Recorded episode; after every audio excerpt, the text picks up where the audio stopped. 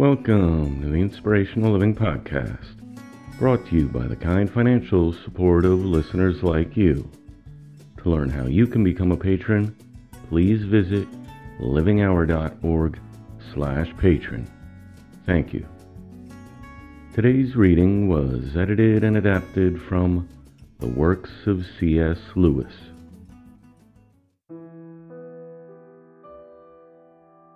A children's story that can only be enjoyed by children is not a good children's story in the slightest. No book is really worth reading at the age of 10, which is not equally, and often far more, worth reading at the age of 50 and beyond. Someday you will be old enough to start reading fairy tales again. We all want progress, but if you're on the wrong road, progress means doing an about turn and walking back to the right road. In that case, the person who turns back soonest is the most progressive. Free will, though it makes evil possible, is also the only thing that makes possible any love or goodness or joy worth having.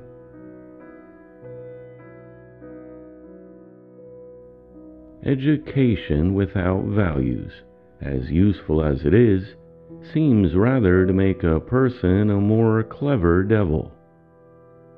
The task of the modern educator is not to cut down jungles, but to irrigate deserts.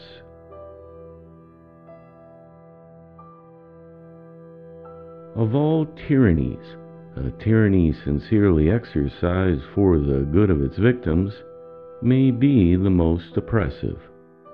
It would be better to live under robber barons than under omnipotent moral busybodies.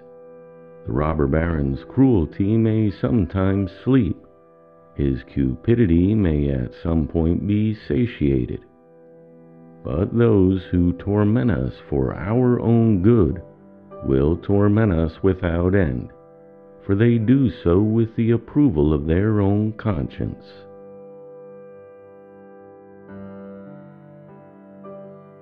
Even in literature and art, no person who bothers about originality will ever be original. Whereas if you simply try to tell the truth, without caring a whit how often it has been told before, you will, nine times out of ten, become original without ever having noticed it.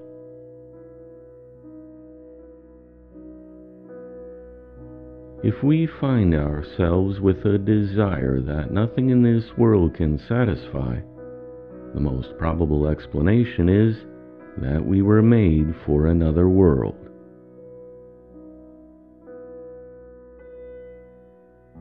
What you see and what you hear depends a great deal on where you are standing. It also depends on what sort of person you are.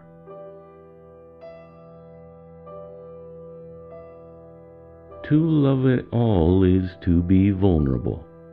Love anything, and your heart will be wrung and possibly broken. If you want to make sure of keeping it intact, you must give it to no one, not even an animal. Wrap it carefully with hobbies and little luxuries. Avoid all entanglements. Lock it up safe in the coffin of your selfishness. But in that casket, safe, dark, motionless, airless, it will change. It will not be broken. It will become unbreakable, impenetrable, irredeemable. If you love deeply, you're going to get hurt badly, but it's still worth it.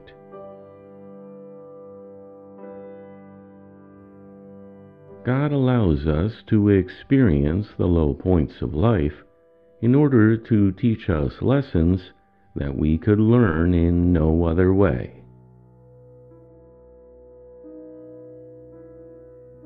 pain insists upon being attended to.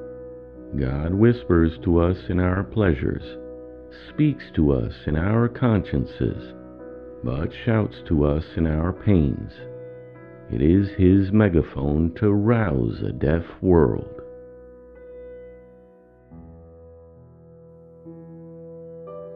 If you look for truth, you may find comfort in the end. However, if you look for comfort, you will find neither comfort nor truth, but only soft soap and wishful thinking to begin, and in the end, despair.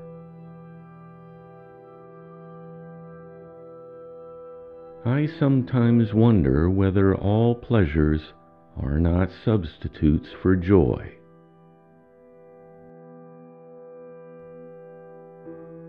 Reality is not neat, not obvious, not what you expect. You never know how much you really believe anything until its truth or falsehood becomes a matter of life and death to you.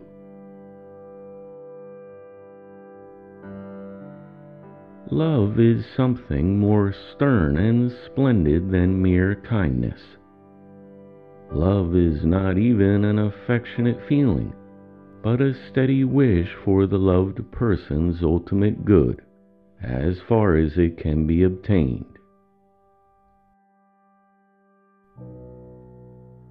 Nothing you have not given away will ever really be yours.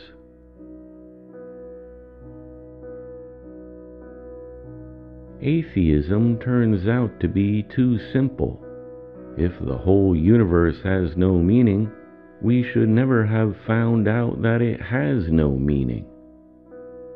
A young person who wishes to remain a sound atheist cannot be too careful of their reading.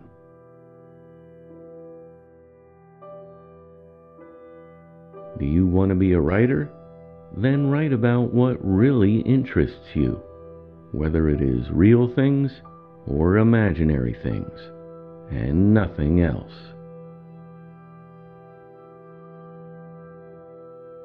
We meet no ordinary people in our lives.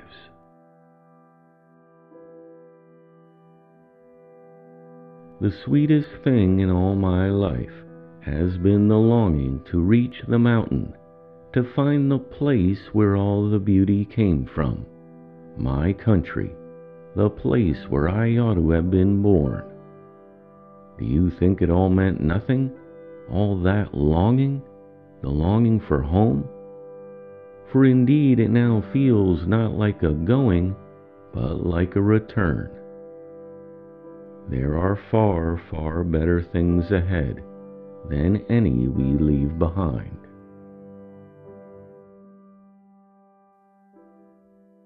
Miracles are a retelling in small letters of that very same story, which is written across the whole world in letters too large for some of us to see.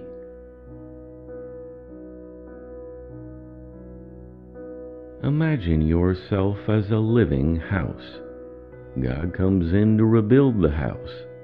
At first, perhaps you can understand what He is doing he is getting the drains right and stopping the leaks in the roof and so on. You knew that those jobs needed doing, and so you are not surprised. But soon enough, he starts knocking the house about in a way that pains you and does not seem to make any sense. What on earth is he up to? The explanation is that he is building quite a different house from the one you thought of. Throwing out a new wing here, putting on an extra floor there, running up towers, making courtyards. You thought you were being made into a decent little cottage, but he is building a palace. He intends to come and live in it himself.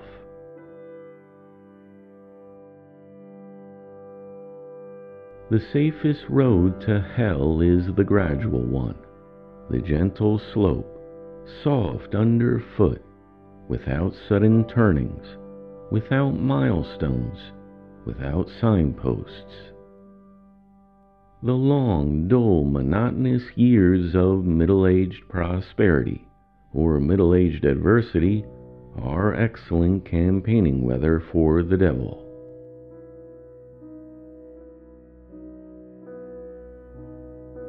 Aim at heaven and you will get earth thrown in. Aim at earth and you get neither.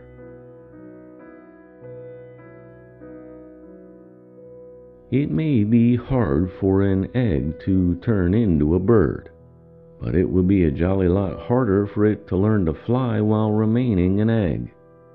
We are all like eggs at present and you cannot go on indefinitely being just an ordinary decent egg. We must be hatched or go bad.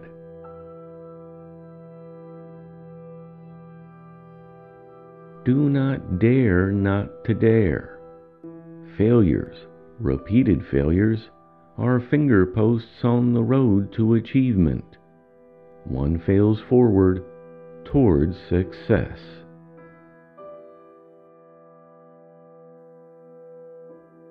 We are not living in a world where all roads are radiuses of a circle, and where all, if followed long enough, will therefore draw gradually nearer and finally meet at the center.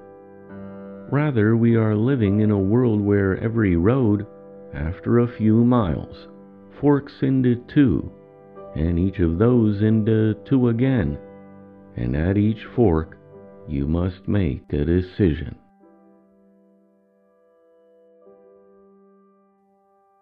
Reason is the natural order of truth, but imagination is the creator of meaning. We are what we believe we are.